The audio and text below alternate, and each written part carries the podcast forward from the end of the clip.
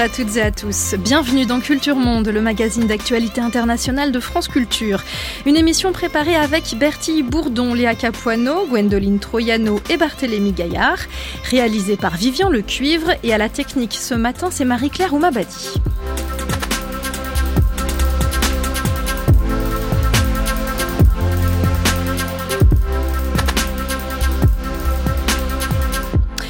Comme chaque vendredi, notre séquence Retour de terrain dédiée au reportage avec aujourd'hui Thomas Guichard, journaliste indépendant qui revient du Kazakhstan.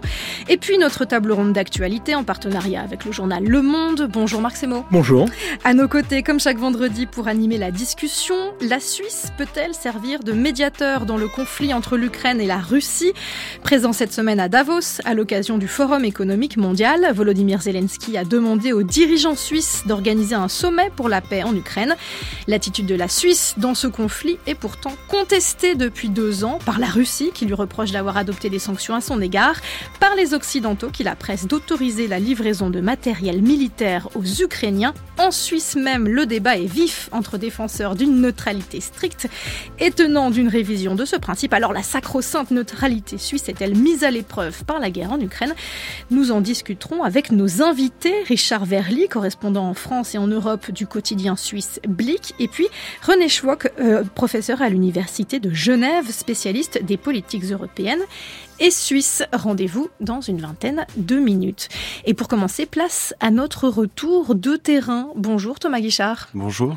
Vous êtes journaliste indépendant, vous travaillez notamment pour le journal La Croix qui publie ces jours une série de vos reportages au Kazakhstan, situé sur le flanc sud de la Russie, avec laquelle il partage 6800 km de frontières. Le Kazakhstan est le plus vaste des territoires d'Asie centrale et aussi l'un des plus dynamiques grâce aux richesses de ses sous-sols, uranium, fer et surtout pétrole, qui représente 56% des exportations du pays.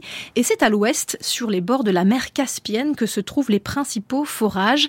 Ici, le pétrole est la principale source de richesse et d'emploi, mais depuis mi-décembre, les ouvriers sont en grève, un mouvement qui fait écho à la grande mobilisation de janvier 2022, durement réprimée, mais qui avait tout de même accéléré le retrait de l'ancien président Nursultan Nazarbayev.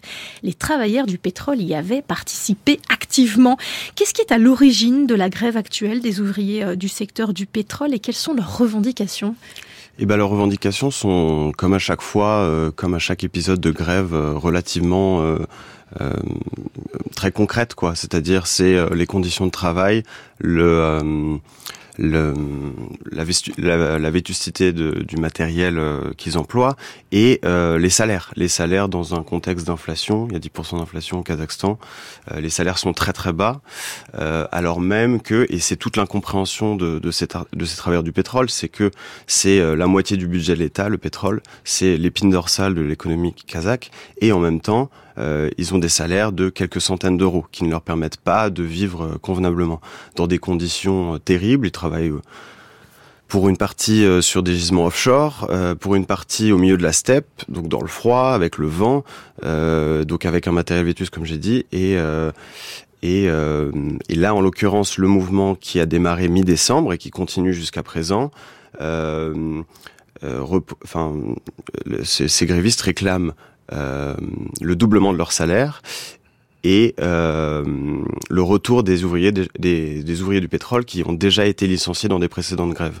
Parce que c'est la technique à chaque fois de l'entreprise d'État donc Kazmuna Gas euh, l'entreprise d'État qui s'occupe du pétrole et du gaz au Kazakhstan euh, licencie à chaque fois euh, et ensuite après les autorités font le ménage et euh, en prison s'il faut euh, tous ces grévistes.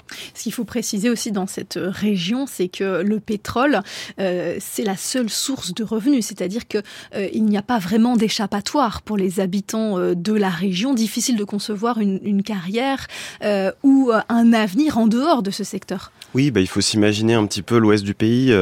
une fois qu'on a dépassé la mer Caspienne, on se retrouve donc au milieu de la steppe. Il n'y a pas grand-chose, il n'y a rien. Et en l'occurrence, la capitale du pétrole s'appelle Genausen. c'est là d'où partent tous ces mouvements de contestation. Et euh, c'est une ville qui a été créée dans les années 60, 70, dans les années 60, euh, uniquement pour accueillir ces travailleurs du pétrole parce que autour il y a un des principaux gisements euh, du Kazakhstan et du monde qui se trouve là. Donc euh, il y a peu de il y a peu d'autres opportunités. Euh, et à la fois, c'est aussi une fierté. C'est-à-dire que c'est euh, ce que dit euh, l'un de l'article sur la semaine prochaine, mais c'est ce que dit l'une des personnes que j'ai rencontrées, c'est que il a essayé de devenir professeur. Euh, il a fait des études, ce qui est relativement rare, euh, enfin extrêmement rare euh, dans cette région. il a fait des études pour devenir professeur, mais il n'y avait pas d'emploi, il n'y avait rien. donc il est, il, il est retourné sur ce que faisait son père avant lui, c'est-à-dire ouvrier pétrolier. Vous dites, que vous écrivez que les travailleurs du pétrole jouissent d'un certain statut à l'échelle nationale et même d'un certain prestige, c'est-à-dire euh, bah écoutez, c'est ce que je dis dans l'article, c'est que c'est relativement comparable avec, euh, ça vaut ce que ça vaut, mais la comparaison avec les mineurs de fonds euh, à l'époque soviétique en Russie est, euh, est possible. C'est-à-dire que quand on reçoit un travailleur du pétrole, on sort le grand jeu. quand on reçoit un travailleur du pétrole chez lui. Euh, par ailleurs, après euh, ce reportage, j'ai fait d'autres endroits au Kazakhstan, euh, des grandes villes ou des villes moyennes, et à chaque fois que je leur racontais, voilà, j'ai rencontré les travailleurs du pétrole, je trouvais ça pas anodin pour moi, mais parce que je suis français, mais pour eux, je pensais que c'était relativement anodin. Et, et à chaque fois, c'est ah ouais, waouh, et des yeux qui s'écarquillent. Et parce que ces travailleurs du pétrole jouissent d'une d'une d'une une reconnaissance dans tout le pays parce qu'ils produisent euh, l'ensemble des richesses aussi depuis euh, c'est-à-dire que depuis l'indépendance du Kazakhstan en 91, euh, s'en est suivi, comme dans d'autres pays, un marasme économique. Conséquemment à l'ouverture à l'économie de marché. Et euh, seul le pétrole a réussi à tirer le Kazakhstan euh, hors de la pauvreté. Et il est d'autant plus euh, difficile de comprendre pourquoi les revendications, notamment salariales, mais aussi en termes de conditions de travail, de sécurité au travail de ces travailleurs du pétrole, ne sont pas, ne sont, ne, sont, pas prises en considération ni par la compagnie, ni par les autorités locales et, et, et, nationales. Vous le disiez, les travailleurs du pétrole ont joué un rôle clé dans les grandes la grande mobilisation de janvier 2020 qu'on a aussi appelé euh, janvier sanglant. 238 morts euh, dus à la répression. Ce sont des chiffres officiels, ils sont contestés. Certains vous parlent de 1000 morts. Euh, aujourd'hui, quelle trace cette répression a-t-elle laissé, notamment dans la région du pétrole?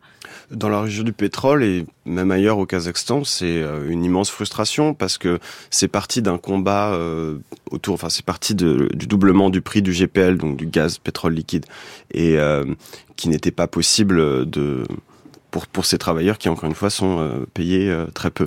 Euh, c'est parti de ça. Après, ça a atteint les grandes villes et ça a pris d'autres d'autres revendications par-dessus, démocratiques, etc. Mais pour eux, rien n'a changé. Et, et c'est même pire maintenant dans un contexte d'inflation, dans un contexte où, où de guerre en Ukraine qui a un impact énorme sur l'économie kazakh. Et, et donc, c'est difficile de comprendre que pour eux, c'est une manigance politique. Euh, c'est-à-dire que euh, à la fin, euh, cette, cette, cette émeute, ces émeutes se sont soldées par une sorte de révolution de palais ou tout du moins une reprise en main du pouvoir par le président qui est maintenant en exercice. Et tout ça les dépasse. Et, et c'est toute la frustration de tous les Kazakhs, je pense, par une grande partie des Kazakhs, mais surtout de ces travailleurs du pétrole qui sont qui sont plus pauvres et tout est parti d'eux. Il faut rappeler ce contexte politique. Euh, à l'époque, euh, Nour-Sultan Nazarbayev, qui est le président historique du Kazakhstan, était déjà dans un mouvement de retrait. Il n'était plus officiellement président du Kazakhstan, mais il était encore euh, très présent à travers des postes honorifiques et puis, et puis réels, hein, notamment au sein du parti. Janvier 2022 va quand même acter un retrait plus franc de, de, de, de, cet ancien président omnipotent, autoritaire. Est-ce que d'un point de vue euh, sur le plan d'espoir, d'ouverture, de libéralisation, d'ouverture démocratique, deux ans après, au-delà de, des travailleurs du pétrole, on a eu une certaine ouverture politique, euh, liberté relative au Kazakhstan depuis deux ans. euh, la réponse est non. Euh, malheureusement, euh, entre 2019, justement, la mise en retraite de Nazarbayev et, euh, et 2022, donc ces émeutes, il y a eu des, des, des, idées de réforme, il y a eu plein de, de, messages qui ont été passés, comme quoi on irait vers une démocratisation de, de du Kazakhstan. Dans les faits, la répression a rarement été aussi aussi terrible, c'est-à-dire que dans les mailles du filet de la répression, tout le monde, tout le monde tombe dedans. Et pour la première fois entre 2019 et 2022, euh, nous avions des manifestants devant les prisons. Euh, les gens sortaient devant les prisons pour accueillir ceux qui sortaient, euh, pour demander la, la, libération de, de, de, leur, de leurs amis, activistes, etc. Et, et ça, c'est plus possible, ou c'est difficilement possible. C'est-à-dire que maintenant, de plus en plus de gens sont suivis, l'appareil sécuritaire s'est renforcé, il y a des militants historiques qui ont été euh, arrêtés ces derniers mois. On, parle de ces derniers mois, donc c'est vraiment de pire en pire. Il y a des élections qui sont tenues en mars l'année dernière. Euh, avec euh, pour la première fois depuis des années la possibilité pour des candidats indépendants, en tout cas qui ne viennent pas des partis enregistrés par le pouvoir, la possibilité de se présenter, donc des élections locales et législatives. Et dans les faits, les urnes ont été bourrées. ces mêmes candidats indépendants sont aujourd'hui en prison ou alors se font arrêter préventivement avant chaque date d'anniversaire. Donc là, on a vu euh, depuis mi-décembre une vague d'arrestations. Euh, moi, j'ai des amis euh, qui sont militants, qui sont présentés localement pour demander des pistes cyclables, moins de pollution dans la ville d'Almaty, qui est la capitale culturelle historique du Kazakhstan, et, et qui sont fait arrêter entre mi-décembre et mi-janvier, parce qu'en fait, à mi-décembre et mi-janvier, il y a un l'anniversaire de, de l'indépendance, qui est généralement un, vecteur de mobilisation, et l'anniversaire de ce janvier sanglant, euh, Kantar, ils appellent ça, euh, qui est début, euh, donc c'est deux ans d'anniversaire qui se entre le 2 et le 11 janvier. Parmi les motifs d'exaspération euh, des Kazakhs, il y a la corruption, évidemment, notamment au niveau local. Ashkat Niyazov est un journaliste devenu youtubeur qui s'est fait une spécialité de dénoncer les promesses non tenues et d'enquêter sur la gouvernance des autorités locales. Начале. Степногорск, Актау, Балхаш, Тимиртау, Сарань, Экибастуз, Бурабай, Кокшетау, Кентау, даже Астана и Алматы – Ce qu'on entend, c'est la voix d'Ashkat Niyazov, extrait euh, d'une de ses dernières vidéos postées sur sa chaîne YouTube qui s'intitule Obajay Obajayo, j'adore, en russe, où il est question de problèmes de logement et de chauffage. Et euh, le journaliste y interroge ici le vice-premier ministre Roman Skilar. Euh, quel est aujourd'hui, que représente ce, ce YouTuber? Quelle est sa popularité au Kazakhstan? Ah, Il est très populaire. il est très populaire et c'est en même temps assez amusant. On en parlera peut-être plus tard euh, du rapport à la langue russe, mais euh, c'est euh, c'est à la base quelqu'un qui est très déconnecté de la vie des, des Kazakhs, déjà parce qu'il parle russe, il parle pas kazakh, comme l'élite. Aussi parce qu'il vient d'Astana, donc la capitale maintenant. aussi parce qu'il a été journaliste politique. donc voilà, c'était, il venait de l'élite à la base. Et au moment de la répression euh, des émeutes donc il y a deux ans en janvier 2022. Euh, il s'est fait censurer son émission qui ressemblait un peu à l'émission qu'il a aujourd'hui sur YouTube, euh, c'est-à-dire aller interroger des des gouverneurs locaux pour les mettre face à leurs contradictions et face à, à leur corruption en interrogeant euh, des habitants qui se retrouvent bah, sans chauffage, euh, alors qu'il fait moins 35 euh, degrés. C'est d'ailleurs une des villes qui est mentionnée dans, dans le passage que vous avez passé. C'est euh, et qui se base tous. c'était il y a, c'était l'année dernière. c'est une ville au nord du Kazakhstan qui s'est retrouvée sous moins 30 avec plusieurs immeubles de l'époque Khrouchtchev qui sans chauffage. Donc on voit, donc lui débarque avec son micro et sa caméra parce qu'il est passé sur YouTube et euh, il interroge les habitants qui sont en train de faire des feux en dessous euh, des canalisations d'eau pour faire passer l'eau. Euh, voilà. Et donc pour ça, pour ces raisons, parce qu'il s'intéresse au quotidien des Kazakhs, il est très populaire maintenant. Et aujourd'hui, euh, dans le contexte que vous, politique et de répression que vous nous avez décrit, comment euh, arrive-t-il à, à, à, continuer à aller interroger et à aller euh, ces gouverneurs locaux euh, notoirement corrompus? Est-ce qu'il craint pour sa sécurité? Lui, visiblement, se sent plutôt protégé par sa notoriété, mais jusqu'à quand? Oui. Bah c'est marrant parce que au moment où j'ai écrit l'article, donc début décembre, euh, euh, c'est ce qu'il m'a dit. Euh, il se sent protégé parce qu'il il, met devant leurs contradictions, devant devant toute cette corruption, les gouverneurs locaux. Et en fait, Astana euh, est, de plus en plus déconnecté de ce qui se passe localement. Donc tout cet argent qui est envoyé pour la modernisation, je sais pas, des routes, des bâtiments, etc., disparaît. Et Astana, pour des raisons d'efficacité, ne n'a aucun contrôle en fait sur ces euh, et, aimerait bien avoir un contrôle par euh, justement pour pour être plus efficace. Euh, donc en fait c'est ça qu'il protégeait jusqu'à présent, c'est-à-dire que il n'attaque jamais le pouvoir central, il n'attaque jamais Kassim Tokayev, donc le président en poste, euh, directement. Et, et, il passe toujours par ses gouverneurs locaux qui sont notoirement corrompus pour, la, pour certains d'entre eux. Et c'est ce qu'il protégeait. Après, depuis, et ça c'est très récent, ça fait deux semaines que maintenant il s'est fait il s'est fait sucrer tous ses réseaux sociaux, il n'a plus accès, lui, sa famille, ses proches, à WhatsApp, Telegram, etc. Euh, et euh, bon, il est difficile de pas y voir euh, euh, une pression, une pression du, pouvoir. Euh, un autre sujet euh, traverse le, Kazakhstan et là que ce soit dans le milieu du pétrole ou dans la capitale culturelle Almaty, c'est la question de la de la proximité et voire de la dépendance du Kazakhstan à la Russie. comment il y a deux ans l'invasion de la Russie, l'invasion de l'Ukraine par la Russie a-t-elle été perçue au Kazakhstan?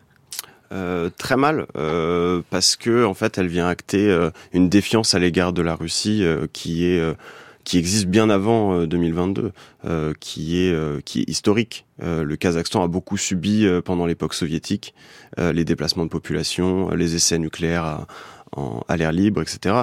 Donc il y a une défiance pour euh, pour des raisons de pour des raisons de enfin de, tout ce qui s'est passé pendant la période soviétique. Et puis de manière générale, il y a un mouvement euh, qui s'apparente à de ce qu'on peut appeler euh, de la décolonisation, un mouvement de décolonisation de la présence russe, où on se pose la question quel est le quel est ce poids euh, culturel euh, du russe euh, sur notre pays. Et par exemple, il y a 30 ans, il y avait 80% d'écoles en russe.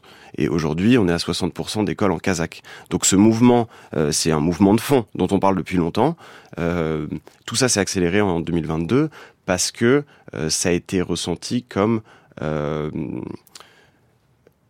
les Kazakhs se sont identifiés aux Ukrainiens se, sont identifiés aux Ukrainiens parce que euh, il y a cette région euh, du nord du Kazakhstan qui est collée à la Russie, euh, avec cette minorité de 20% ethniquement russe, de nationalité kazakh, mais ethniquement russe. Euh, bon, qui c'est pas l'actu de, elle ne fait pas sécession, mais ça pourrait arriver et ça pourrait être un argument. Et c'est ça qui est, c'est ça qui fait craindre euh, les Kazakhs. Et le président euh, Kassim Jomart Tokayev euh, joue sur du velours hein, dans sa diplomatie. Il tente de prendre ses distances avec Vladimir Poutine, mais il y a une réalité qui est tout de même là, c'est que le Kazakhstan est extrêmement dépendant de la Russie, ne serait-ce que pour exporter sa principale richesse dont on parlait, le pétrole. Oui, bah, les, la plupart du pétrole transite vers l'Union européenne via la Russie. Euh, via des, oléoducs qui passent sur le territoire russe. Euh, donc il est arrivé à plusieurs reprises euh, ces derniers mois que la Russie décide de couper les vannes euh, pour des motifs qui sont divers et variés. Mais euh, bon, il n'est pas difficile de le lire comme euh, un moyen de mettre la pression sur le Kazakhstan. une partie du pétrole, et c'est pour ça que Kassim Jomart Tokayev se tourne aussi vers la Chine, une partie du pétrole est envoyée en Chine, mais c'est, je crois, 15%, 20%, c'est relativement peu. Il y a aussi un, autre point d'inquiétude de, chez, chez, les Kazakhs, c'est la question de l'enrôlement forcé de, de, certains travailleurs migrants d'Asie centrale, et ça ne concerne pas que les Kazakhs qui sont présents en Russie pour travailler et qui euh, se sont retrouvés euh, fortement incités, alors parfois par des incitations salariales, parfois euh, un peu plus par la force, à se battre sur le front russe. Vous rencontrez d'ailleurs un, un, jeune homme qui, qui a réchappé de cet enrôlement. De quoi témoigne-t-il Que sait-on vraiment de ces, de ces enrôlements forcés? Ouais, ces enrôlements forcés, ça, ça, concerne moins les Kazakhs que les Kirghizes et les Ouzbeks, surtout les Ouzbeks qui sont présents en Russie, mais les Tadjiks aussi. Mais euh, mais ce la personne que j'ai rencontrée était en l'occurrence kazakh et euh, ils sont complètement traumatisés. Moi, pour euh, avoir accès à ça, je pensais pas que c'était si difficile. Et en arrivant, tout le monde m'a dit non, jamais tu n'auras accès à à, ça avec tes petits moyens de journaliste pigiste. Euh, trouver à ça, c'est-à-dire au témoignage, au témoignage de quelqu'un, ouais, un ancien travailleur migrant en Russie qui, en l'occurrence, euh, travaillait de petits boulots et a dû euh, partir de Russie parce que euh, parce que euh, depuis une loi récente, j'ai plus la date, mais euh, la, Russie euh, exige des personnes qui ont obtenu récemment la nationalité, qui était avant un peu un graal pour ces travailleurs migrants pauvres d'Asie centrale, de toutes ces personnes qui ont obtenu un passeport récent et qui ont moins de 30 ans, sont obligés de faire le service militaire maintenant. Service militaire qui se transforme dans les faits par un enrôlement en Ukraine. Merci, merci beaucoup euh, Thomas Guichard. Vos reportages sur le Kazakhstan sont publiés par le journal La Croix, à lire sur le site du journal et puis celui sur la grève des ouvriers du pétrole à paraître euh, très prochainement. Merci beaucoup.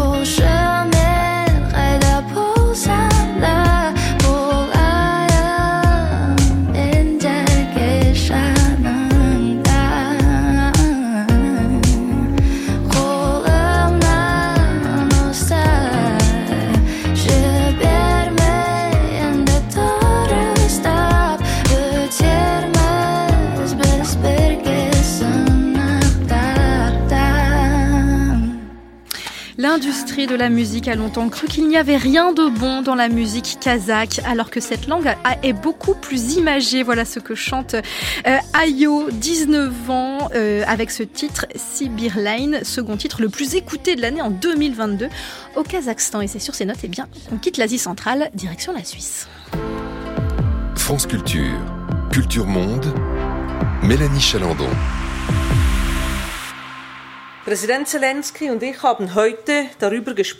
Le président Zelensky et moi-même avons aujourd'hui abordé un certain nombre de thèmes, notamment le fait que la Suisse soutient le processus de paix. Le président Zelensky m'a demandé si la Suisse était disposée, dans ce cadre, à accueillir un sommet de haut niveau pour la paix.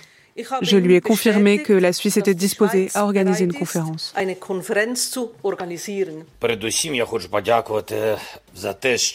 Avant tout, je veux vous remercier de ne pas être indifférent.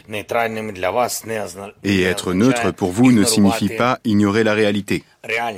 Je suis très reconnaissant pour votre soutien politique dès le premier jour de l'invasion russe en Ukraine. Je vous remercie d'avoir adhéré aux sanctions de l'Union européenne et pour notre travail commun sur les discussions pour la paix. La position de la Suisse a toujours une importance globale majeure. Le monde vous regarde. La présidente de la Confédération suisse, Viola Amert, et le président ukrainien Volodymyr Zelensky, qui s'exprimaient lors d'une conférence de presse conjointe ce lundi à Berne, lors de laquelle ils ont confirmé l'organisation en 2024 d'un sommet pour la paix en Ukraine, remercié pour son engagement et son soutien politique. La Suisse est pourtant régulièrement critiquée par les alliés de l'Ukraine pour son refus d'autoriser des livraisons d'armes à Kiev. La Suisse est un pays neutre et entend bien le rester, mais cette neutralité reconnue lors du congrès de Vienne en 1815 a-t-elle encore un sens dans le contexte géopolitique actuel? Doit-elle évoluer et comment? La question est-elle débattue en Suisse? On commence avec vous, Marc Semo. Merci Mélanie. Oui, effectivement, la question de la neutralité perpétuelle, je dis bien perpétuelle entre guillemets, de la Suisse, qui était reconnue par le traité de Paris en 1815, est-elle encore possible? Alors l'agression russe en Ukraine, a été un vrai défi pour la Confédération, qui est entourée de pays de l'Union européenne, qui tous ont pris fait et cause pour Kiev, livrant des armes et décrétant des sanctions économiques. La Suisse a décidé, quatre jours après le début de la guerre, d'appliquer les sanctions européennes dans une, je cite entre guillemets, neutralité coopérative, selon le mot du ministre des Affaires étrangères, mais sans elle. 7,5 milliards d'euros d'avoirs russes ont été gelés. Les banques suisses estiment les avoirs russes en Suisse à 150, voire 200 milliards d'euros. Pour les armes, en revanche, ça coince. Berne s'oppose à ce que des pays de l'OTAN, comme l'Allemagne, puissent faire parvenir à l'Ukraine des matériels militaires qui ont en partie été fabriqués en Suisse, et notamment des munitions. On s'oppose aussi à ce que la Suisse soigne des blessés militaires. C'est une application extrêmement stricte de la neutralité une bonne partie de la classe politique, à commencer par les populistes de l'Union démocratique du centre, reste hostile à tout ce qui pourrait écorner le dogme d'une neutralité absolue. Mais l'opinion, elle, évolue, tout en restant attachée à la neutralité du pays, 55% des Suisses seraient aujourd'hui favorables à un rapprochement avec l'OTAN, selon une étude menée par l'Académie militaire suisse et l'école polytechnique de Zurich. Mais en attendant, Berne joue à fond son soft power et sa longue tradition de médiation. Elle accueillait à Davos, juste avant le forum, des hauts fonctionnaires de 80 pays, mais pas la Russie, pour discuter de ce que pourrait être, le moment venu, un plan de paix en Ukraine, et elle se dit prête à accueillir ces discussions. Merci beaucoup Marc pour cette introduction et nos invités ce matin sont Richard Verly, bonjour. Bonjour. Correspondant en France et en Europe du quotidien suisse Blick et auteur de La France contre elle-même, c'est paru aux éditions Grasset. Et puis à distance en Suisse, René Schwock, bonjour. Oui, bonjour. Et bienvenue également. Vous êtes professeur à l'Université de Genève, spécialiste de politique européenne et suisse. Politique extérieure de la Suisse, c'est l'un de vos ouvrages parus aux presses polytechniques et universitaires romandes. Euh, question toute simple pour commencer, euh, Richard Verly, à propos de cette idée de sommet euh, pour la paix en Ukraine. Quel serait l'intérêt de la Suisse de jouer ce rôle d'organisateur d'un sommet pour la paix? Ça lui permet d'abord de remplir, comme l'a dit Marc, sa vocation de médiateur, même si l'on peut se poser la question aujourd'hui, est-ce que la Suisse est encore une puissance médiatrice, sachant qu'elle a choisi son camp? Et ce camp, c'est celui des Européens et de l'Ukraine. Mais néanmoins, ça lui permettrait euh, d'afficher un beau succès sur le terrain diplomatique, de mettre au service de la paix tout de même son expertise, et de ce point de vue-là, euh, la Suisse a une expertise réelle.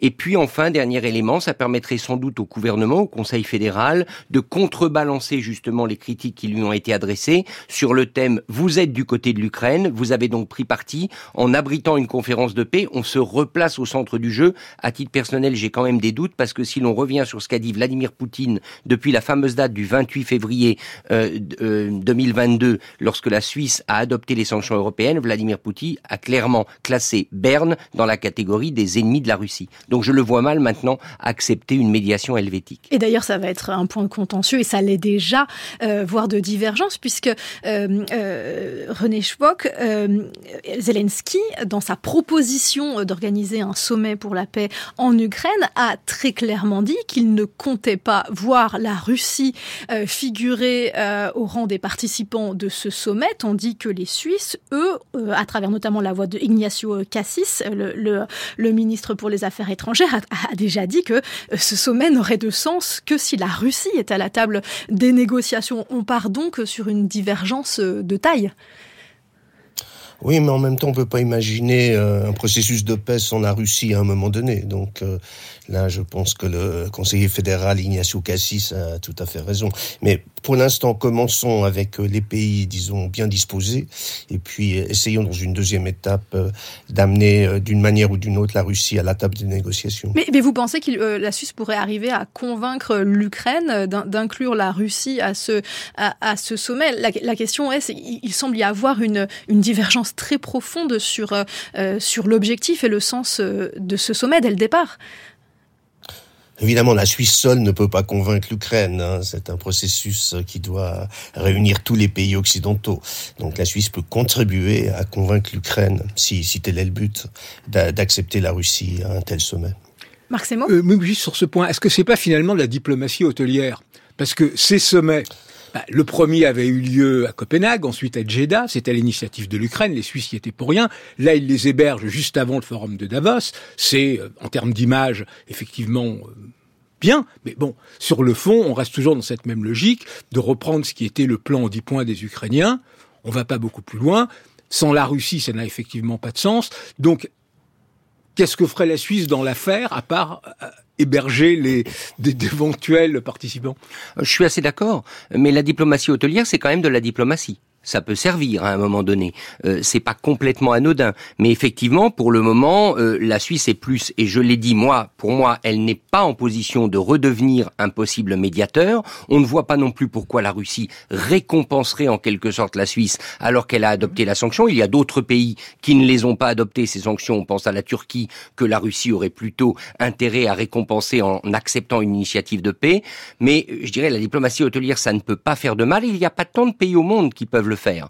Euh, la Suisse a de ce point de vue-là l'expertise, la capacité et, les, structures, et les structures hôtelières? Les structures hôtelières, mais il y a autre chose quand même. Il y a le fait que, euh, je dirais, le label suisse rassure un certain nombre de participants, un certain nombre de délégations qui peut-être ailleurs se sentiraient plus en difficulté et qui en Suisse accepteront une conférence de ce type. Donc de toute façon, que la Suisse tente le coup, à mon avis, c'est tout à fait logique et tout à fait bienvenu pour le pays. Je ne crois, je ne vois pas vraiment cette initiative des débouché pour le moment.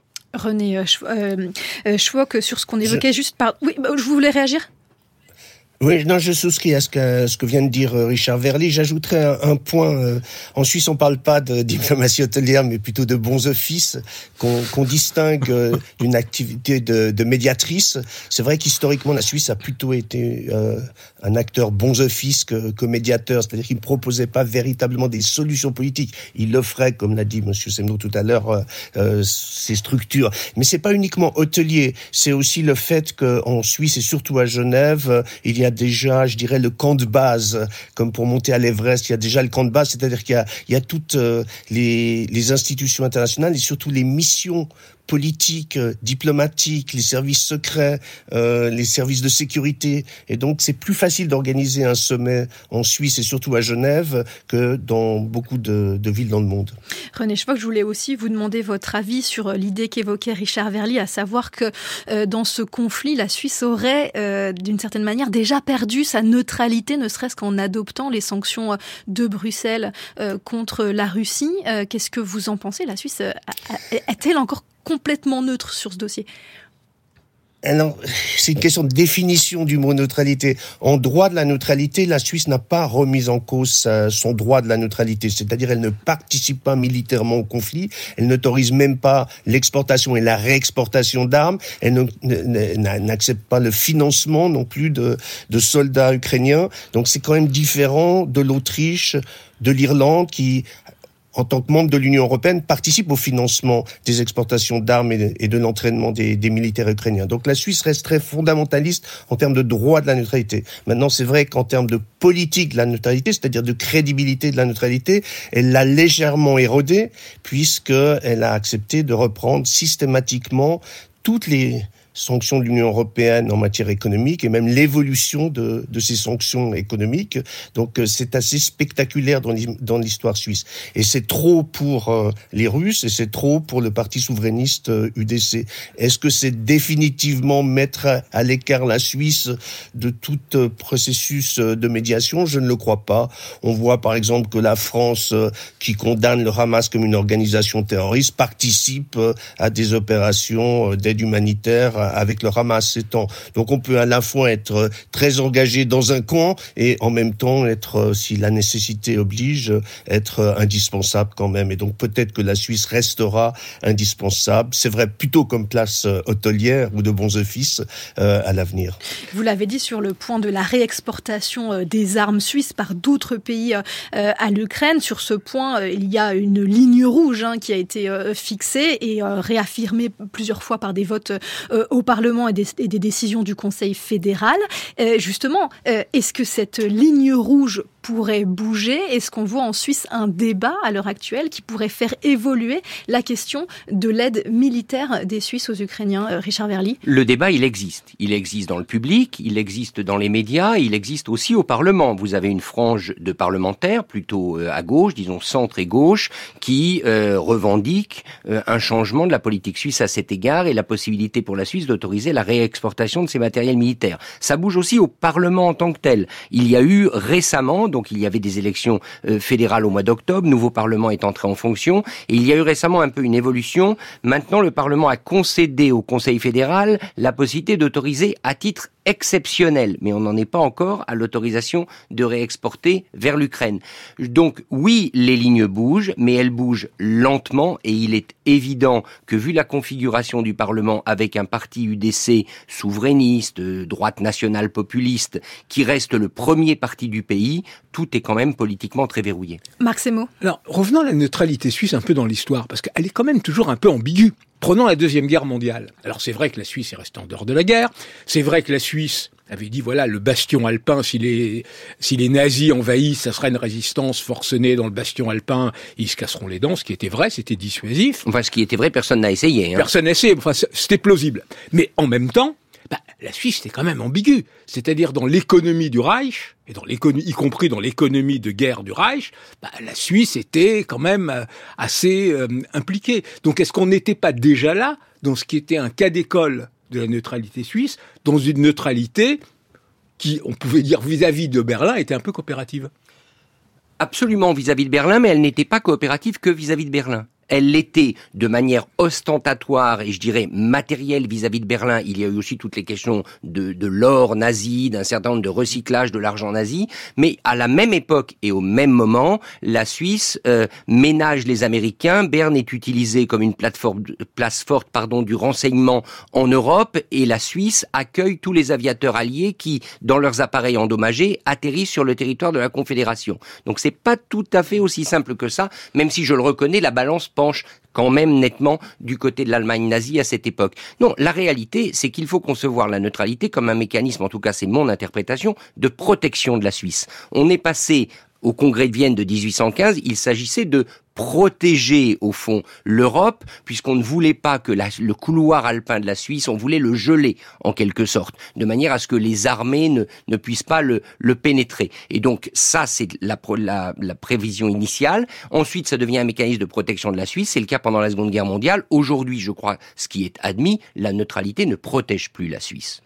S'il y avait un conflit, on n'imagine pas que la Suisse aujourd'hui reste indifférente par rapport à l'armée russe imaginons, qui déferlerait sur l'Europe. C'est juste pas possible. Donc on est plutôt dans un mécanisme de protection des bons intérêts de la Suisse, mais plus de sa population et de son territoire. René Schwock, sur euh, la dimension euh, historique euh, de la neutralité suisse, la façon dont elle a été mise en œuvre ou parfois malmenée à travers l'histoire, comment est-ce que ça pèse encore aujourd'hui sur, sur le débat public dans le cadre de la, de la guerre en Ukraine?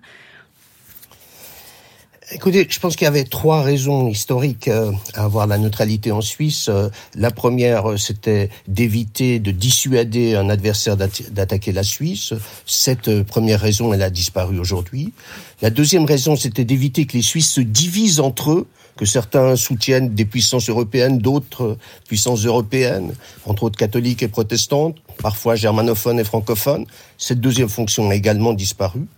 Et puis euh, la troisième fonction, qui a duré jusqu'à la fin de la guerre froide, c'était de maintenir un certain équilibre en Europe entre autres euh, maintenir euh, la neutralité autrichienne et éviter une remise en cause de cette neutralité. Et le modèle suisse qu'a dû reprendre l'Autriche devait être strictement respecté pour éviter une déstabilisation d'Europe. Mais ces trois fonctions ont disparu. Aujourd'hui, il en reste quand même trois de fonctions à la neutralité. la première, elle est identitaire, difficile à expliquer des non-Suisses, mais pour la plupart des Suisses, ben, être neutre, c'est dans l'ADN de la Suisse. C'est une vache sacrée, ça ne se remet pas en cause, et donc euh, on ne peut pas discuter de la question de la neutralité en Suisse. Personne n'ose, aucun politicien n'ose remettre en cause la neutralité. Donc cette première fonction identitaire, euh, elle demeure. Il y a une deuxième fonction qu'on a évoquée tout à l'heure de bons offices, quand même de contribuer à la paix dans le monde hôtelière. Et puis la troisième euh, fonction, euh, qui est pas très reluisante, euh, c'est de permettre à certains des, petites affaires un peu louches, en rompant le consensus occidental et en permettant donc à certains détournements, par exemple, de sanctions occidentales. Et malheureusement, cette troisième fonction demeure. Vous parliez, René Schwock, de la, dimension identitaire de la neutralité. vous, Richard Verlet, dans plusieurs de vos écrits, vous parlez d'un mythe de la neutralité Est-ce que ça veut dire aujourd'hui, dans un pays qui, qui a aussi beaucoup de divergences hein, linguistiques, religieuses, etc., c'est un, un facteur d'unité nationale, l'idée l'idée de la neutralité. Et ça veut dire, et, le corollaire de cette réflexion, c'est ça veut dire que finalement, elle est, elle est de plus en plus décorrélée des, contextes, des rapports de force géopolitiques. Elle concerne plus les Suisses que le reste du monde, finalement Oui, absolument. Je crois que euh, René Schwock parlait d'éléments identitaires. Moi, je parle de mythes. En, en fait, c'est la même chose. C'est-à-dire que ça fait partie de ces thèmes qui unissent les Suisses, même si, je le souligne, les divergences aujourd'hui, les appréciations sur la nature de, la neutralité sont très différentes. Il y a une initiative populaire, c'est-à-dire la volonté de mettre un texte au vote populaire qui est en cours. La collecte de signatures se terminera le 8 mai. D'ailleurs, il en est où ce projet? Alors justement, il est en train de recueillir la signature. Je pense qu'on y arrivera et qu'il arrivera au vote. Et c'est pour arriver à une neutralité la plus stricte possible. Et l'inscrire dans la Constitution. Absolument. Ce qui n'est pas le cas jusqu'à voilà. présent. Non, la Constitution dit que le Conseil fédéral et le Parlement doivent veiller à la neutralité, mais elle n'est pas un objectif affiché. Donc c'est, il y a une, forme de, de, paradoxe. Non, je crois que c'est très constitutif, mais vous ne pouvez pas délier la neutralité de ce qu'est la Suisse institutionnellement également. C'est-à-dire, vous avez une armée de conscription, rappelons-le, en Europe, c'est devenu très rare, voire c'est peut-être quasiment unique, une armée de conscription avec ce système d'armée de milice. Donc une nation en armes quelque part. Vous avez des institutions qui sont extrêmement décentralisées, donc il faut des éléments pour agréger tout ça. La neutralité en fait partie. Marc Semo évoquait euh, tout à l'heure euh, certaines ambiguïtés euh, dans, l'histoire de la neutralité suisse. Aujourd'hui, il y a la question du coffre-fort que peut représenter la Suisse pour les, les, fortunes des oligarques russes. 7 milliards de francs suisses gelés, vos 15 milliards, j'ai lu des chiffres assez différents sur des estimations allant de 150 à 200 milliards. Est-ce que la Suisse pourrait faire davantage euh, en matière euh, euh, de gel des avoirs russes, René Schwock? Oui, je crois qu'elle pourrait faire euh, davantage, mais malheureusement, comme vous venez de le dire, on n'a pas tellement les données, mais on pourrait faire davantage. Là, je pense qu'il y a une certaine hypocrisie. On peut toujours faire davantage et puis éviter aussi des, détournements de trafic, parce que on a vu que quand en 2014 l'Union européenne avait adopté des sanctions économiques contre la Russie et que la Suisse ne les avait pas adoptées, eh bien, il y a eu beaucoup de détournements par la Suisse. Donc euh, ça continue. Maintenant, il y a d'autres places qui concurrencent la Suisse, Dubaï, la Turquie etc. Mais enfin, euh, on peut, on peut faire mieux. Marc Oui, alors je reviens quand même à cette évolution de l'opinion, à ce sondage que j'évoquais tout à l'heure, ce, ce, ce, sondage qui dit, qui est un sondage de l'Académie militaire suisse, a priori une institution sérieuse, les Polytechniques de Zurich, disons que 55% des Suisses seraient pour un rapprochement avec l'OTAN. Donc on voit quand même dans l'opinion une évolution qu'on avait déjà vue par ailleurs en Suède et en Finlande, euh, qui étaient des pays limitrophes de la Russie, donc beaucoup plus compréhensibles. En Suisse, ça allait un peu moins, parce que bon, pour que des armées russes arrivent devant le territoire suisse, il faudrait déjà qu'elles aient traversé l'Allemagne euh, ou autre, donc euh, ça serait déjà l'apocalypse en Europe. Mais est-ce qu'elle est réelle cette évolution de l'opinion et est-ce qu'elle est-ce qu'elle va se traduire politiquement? Oui, elle est réelle d'abord parce que les mythes euh, finalement s'épuisent avec l'histoire quand même. Euh, et, on vient d'en parler. Le mythe de la neutralité, il est toujours là, mais ce n'est plus tout à fait le même. Euh, il n'y a plus tout à fait la même rigueur et la même ardeur. Et puis il y a une réalité, c'est que si vous raisonnez en termes de protection, quelle est aujourd'hui la meilleure protection pour le pays? Hier, on pouvait estimer que c'était la neutralité. Ça l'a été pendant la Seconde Guerre mondiale. Et le souvenir de la Seconde Guerre mondiale, bien évidemment, c'était très différent pour les non-suisses que pour les Suisses. Mais pour la Suisse, la Seconde Guerre mondiale reste une période où le pays a été littéralement protégé. Et ce souvenir a perduré jusque dans les années 60 ou 70. Aujourd'hui, non. René Schwock l'a dit. Donc, vous vous tournez vers qui? Vous vous tournez vers le plus fort, c'est-à-dire vers l'OTAN. Et d'ailleurs, il y a eu un débat en Suisse, Marc, ça ne vous a pas échappé, sur l'acquisition récente d'avions de chasse. La Suisse a renouvelé sa flotte d'avions de chasse. Elle avait le choix entre acheter français, des Rafales, beaucoup plaidé pour ça, ça aurait été un choix européen, ou alors des F-35 américains, c'était un choix qu'on pourrait qualifier d'otanien, et c'est le choix qu'elle a décidé de faire.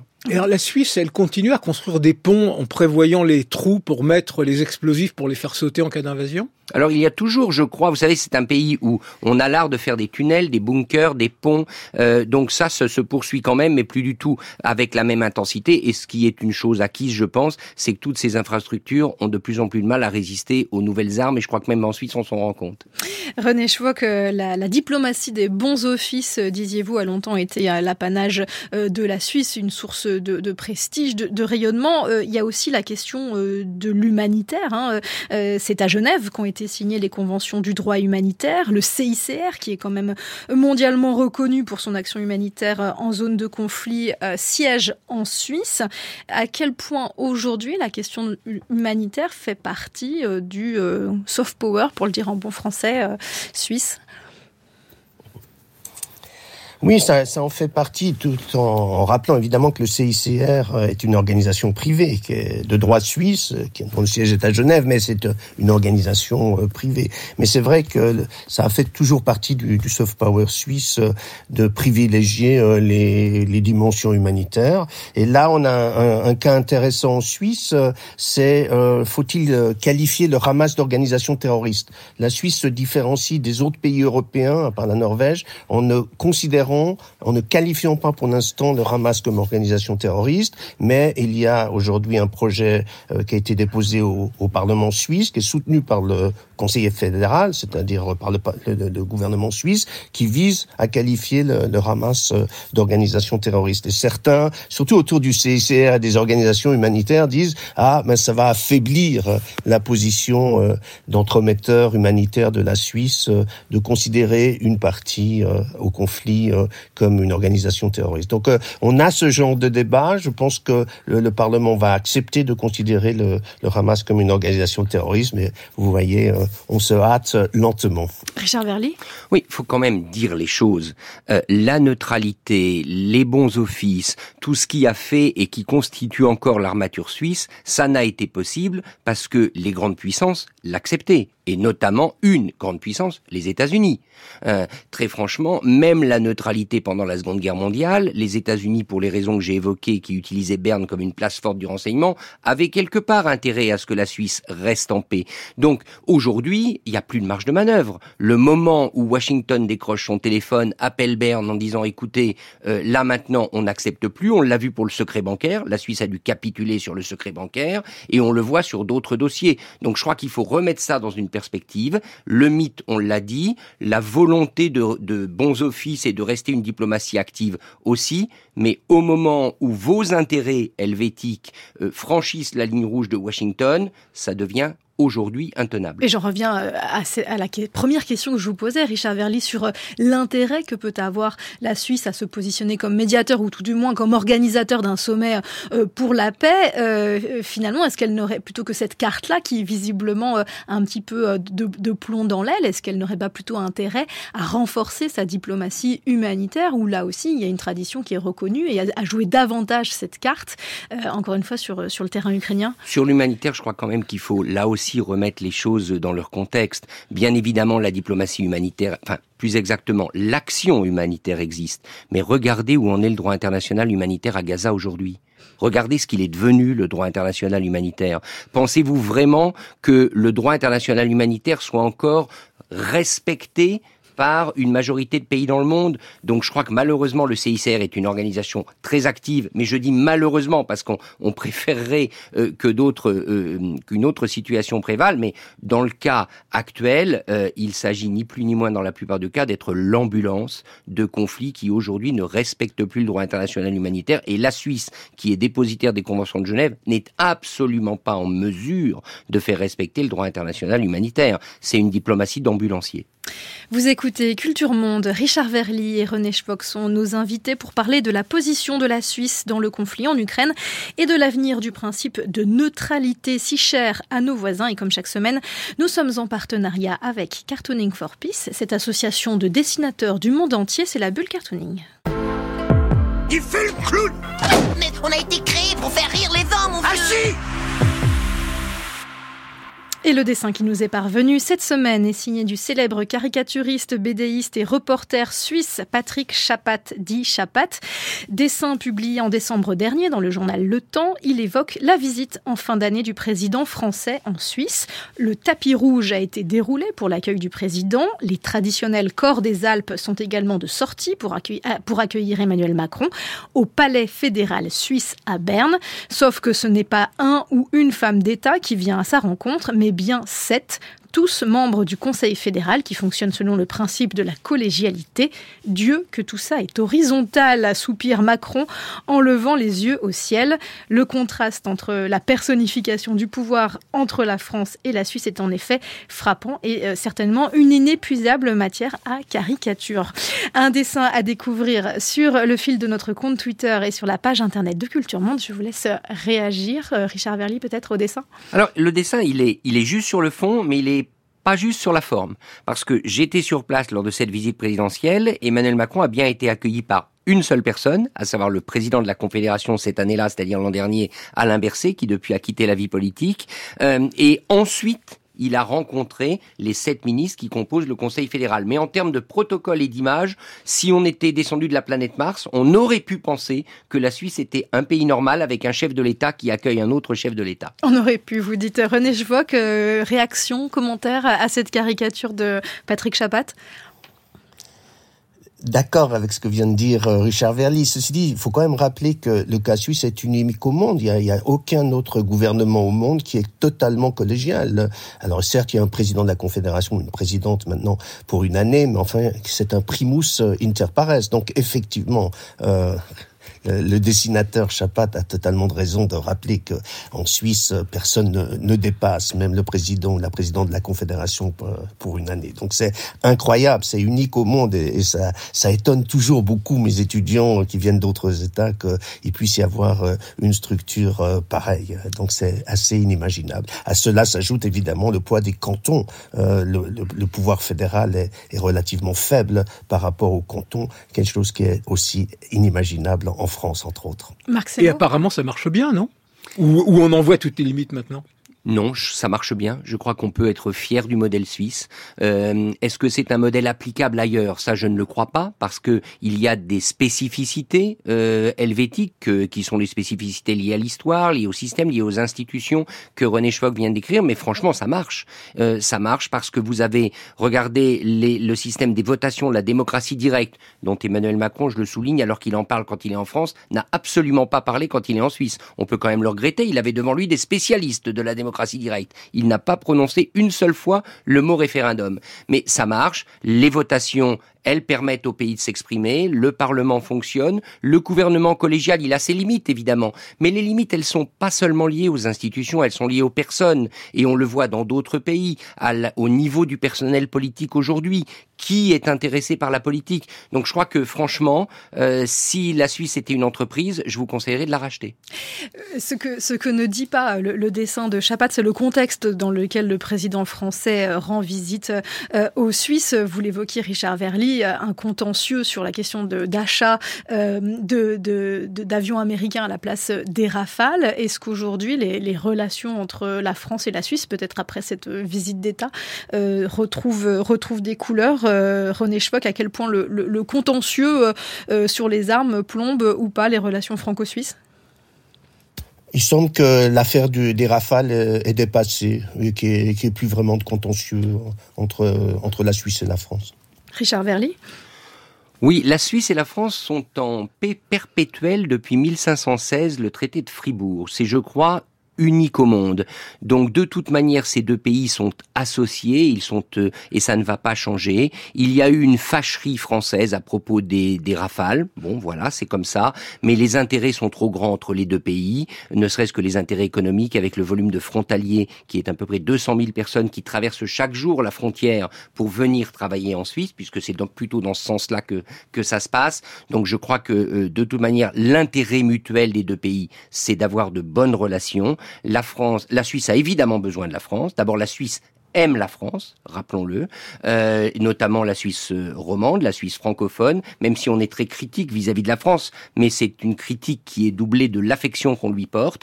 Et puis la France a besoin d'avoir à ses côtés une puissance économique différente. La Suisse, c'est pas seulement un pays prospère, c'est un pays libéral, radicalement libéral, où l'économie fonctionne de manière totalement différente et quelquefois, j'ai tendance à penser que les Français feraient bien de regarder un petit peu de ce côté-ci de la frontière. Il y a des remèdes qui fonctionnent, pourquoi ne pas les importer?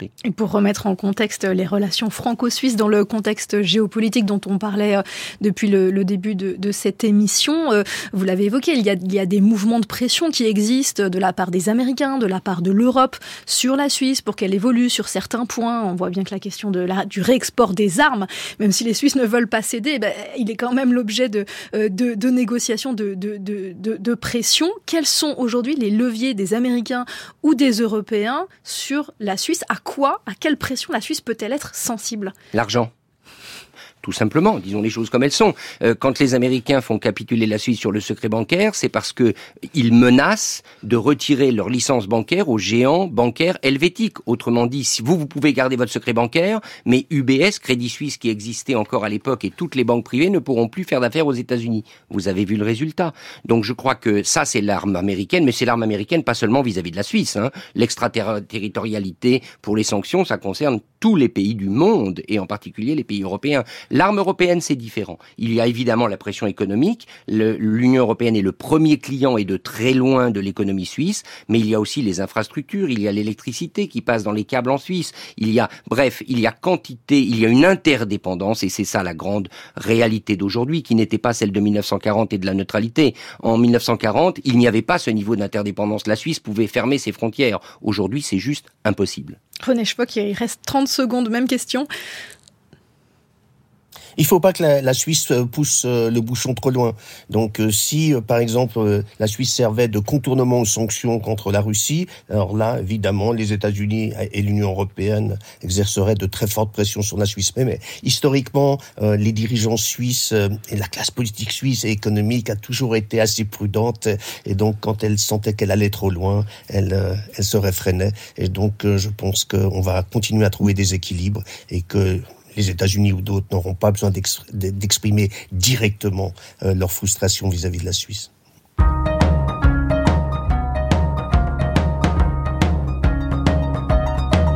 Guten Morgen 1983, wo sind deine Kinder? Ich bin zu dir zurückgekehrt, nur kurz, noch nicht für immer. 1983, zeig mir deine Finger und frag nach deinem Abdruck.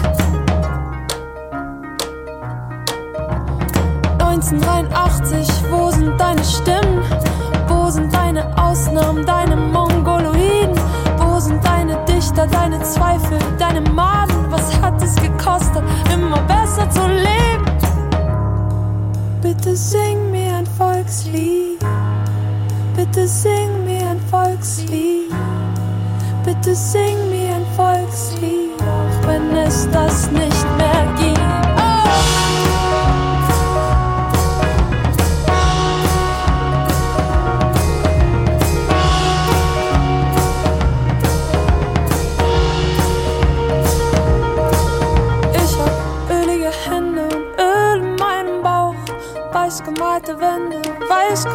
gemalter Staub. Meine Augen sind aus Glas und ich sehe immer schärfer. Aus meinem Mund strömt Gas und ich werde immer wärmer.